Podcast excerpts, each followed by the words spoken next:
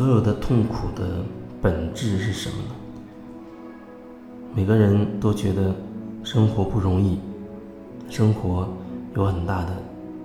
压力、责任，要自己去承担，要自己去面对。你面对的这些，你就有一个很充分的理由，你可以不去面对自己了。自己最不重要。我记得曾经有朋友这样跟我讲，他说自己是最不重要的，排在自己前面的有很多东西，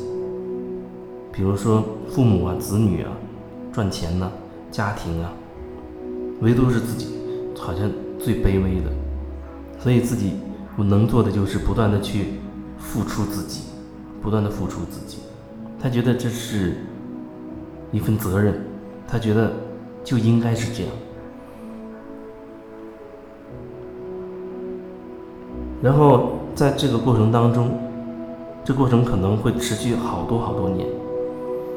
在这个过程当中，你慢慢的一定会遇到各种各样的让自己不愉快的事情，让自己觉得委屈的事情。然后很很多人他就会用那些所谓的责任去说服自己。我听到最多的就是我有什么办法，我也没办法。一些年长的已经是爷爷奶奶这个级别的，然后他要带自己儿女的孩子，爷爷奶奶带孙子孙女，听起来好像是天经地义的。虽然有时候自己心里也不想，但是他又会觉得大家都这样啊，我有什么办法？有长辈带孙子孙女，带这个第三代，抚养他们，好像是很正常、很自然的事情。甚至连这些孩子的父母都会觉得，哦，我生了孩子就要找我的父母去带。有很多人他真的是这样认为，他觉得我生了小孩，我让我爸妈去带，那你们必须要帮我带，因为我很忙，我有很多事要做，我还为这个家赚钱，等等等等，各种各样的理由。然后你的父母就不得不开始为你去带孩子。当然不全部都是这样，不全部如此，不全部如此的那一部分，他也有他们的问题。总之就是日子不好过，钱不好赚，生活很艰辛，需要不断的努力，需要给自己很多的压力，需要做很多违背自己内心的事情。大家都是这样，每个人都不容易。你痛苦，你觉得到底是谁的责任？这么多年下来，你遇到了各种各样的状况，发生了各种各样的事情。我觉得你不能说你是你是一马平川，一直都很开心，都很轻松的。你会有压力，会有痛苦。那你最大的痛苦又是什么呢？你最大的痛苦可能就是你让自己一直都很痛苦，你让你自己一直都很痛苦。这里可能需要你看清楚的一点就是，无论外界发生什么事，那个痛苦的人都是你，痛苦的人都是你。不管你觉得那是谁的原因，是因为什么事情造成你现在的状态，你都在痛苦，你都在痛苦，这是真的。你可以指责除你之外的所有的人，甚至你可以指责某个团体、某个部门、某些人，你可以指责你的父母子女、你的家人、朋友，打击你的人，对你做过什么事情的人。无论你指责谁，你回过头来是不是要看清楚，那个痛苦的人是你自己，是你自己一直在痛苦之中。不要以为好像你为你的痛苦找到了一个买单的人，那你有一个指责的对象，你就会好过一点。很多时候我遇到的就是老婆指责老公，这不好那不好，对自己也不好，等等等等。老公为自己辩解，甚至他也能指责出老婆哪里有问题，这不好那不好，等等等等。那就变成互相指责的过程，每个人都站在自己的立场上去看待这件事情。你有很多话要说，不要有很多委屈，觉得很不公平。这事情永远都是这样，事情永远都这样的原因就是我们永远都只看外面，所以事情永远都是这样。你会觉得大家都这样，事情就是如此，每个人都很痛苦，每个人都不容易，因为大家都在看别人，你都在看着别人。很少有人说他真的可以看一看自己到底怎么回事。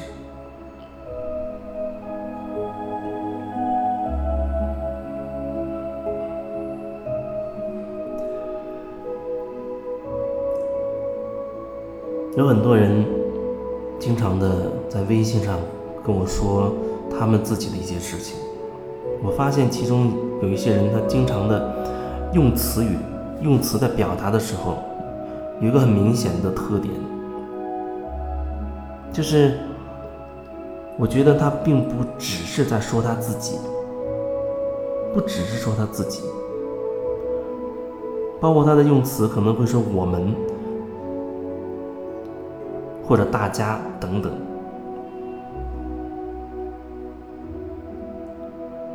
那个感觉就像是他在对我说话啊，他在说他自己的一些事情，看起来是他自己的，可是那背后又渗透着他又代表了一个集体在发言。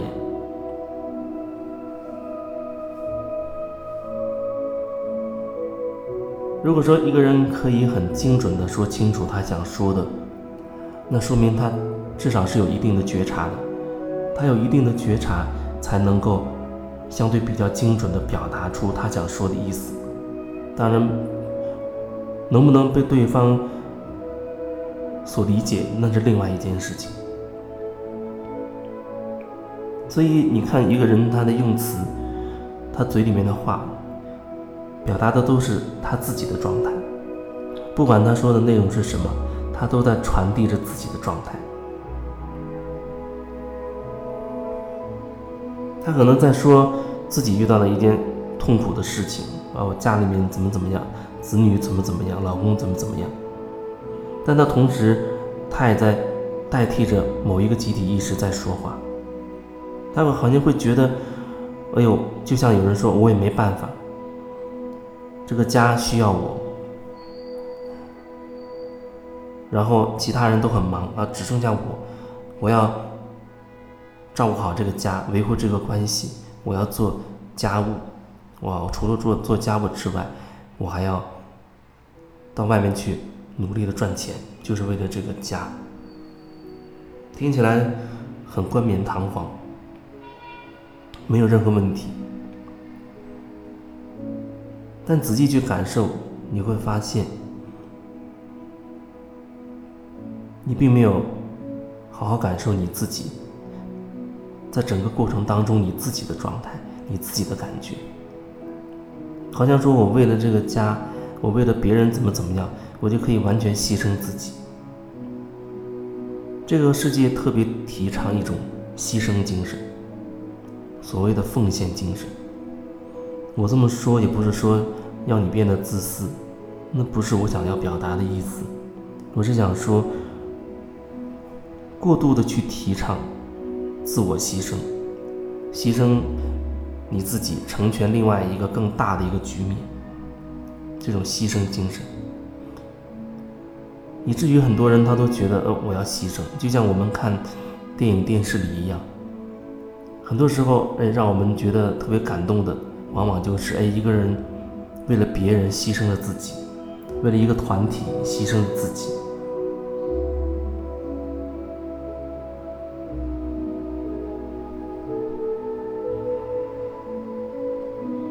这里面我觉得有很深的一些意识，很深的东西在里面。就像有人他觉得我们要拯救众生啊，我们是在为全人类做什么什么事情，然后废寝忘食，好像很努力等等。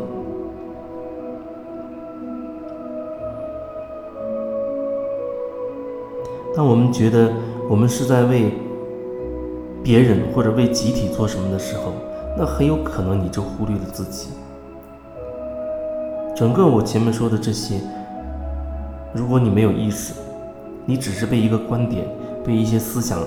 所支支持的，你只是因为有那些想法、有那些观念，这些观念支撑着你的行为的话，而你本人是无意识的话，我觉得那真的会存在很大的问题。除非这一切你都是有觉察的，你是有意识的，你是知道清晰的知道你在做什么，你在说什么。不过如果一个人真的可以很觉察的话，那他至少会可以感受到他自己，感受到他自己，那么就意味着他慢慢会清楚自己内在的感受是什么，真实的状态是什么，真实的需求是什么。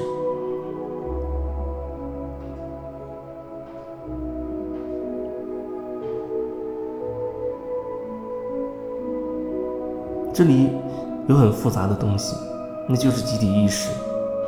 就像我这样讲，很可能也会撞击到很多的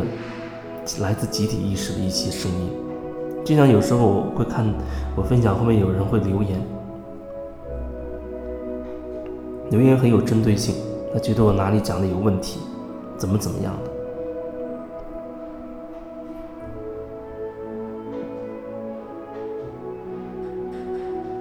那就像是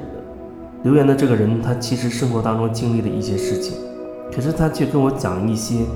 所谓的道理，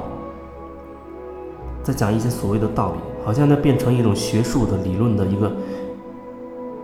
一个辩论一样，所以很多时候我也没有什么好要说的。那对我来说，他好像就是某一个集体意识的一个一个代言人，他在替那个集体意识在发言。如果他没有自己没有讲自己的一些东西，我就没有办法针对你去回答什么了。因为我觉得好像没有什么好说的，没有什么好说的。就像有时候，很多时候人在说话是无意识的，无意识的他会说很多集体意识的话，大家都怎么样，或者社会上流行的一些什么样的言论，他没有自己感受的时候，他也可以讲的口若悬河，讲的头头是道。那我就会觉得哦，这人只是集体意识的一个复读机，那只是一个复读机，因为他没有连接他自己的真实的感受，你不知道他真实感受是什么，他内在真实的状态又是什么，他只是不断重复着社会上一些主流的一些思想、一些言论啊、一些知识。所以越现在为止，越来越多的时候，面对一个复读机，好像我基本上没有什么想要讲的。或许你如果意识到你也在面对一个复读机的时候，你也会觉得无语了，没有什么好说的了，因为没有真正的交流，没有真正的交流。你面对一个机器，你想要表达什么呢？好像没有什么想讲的。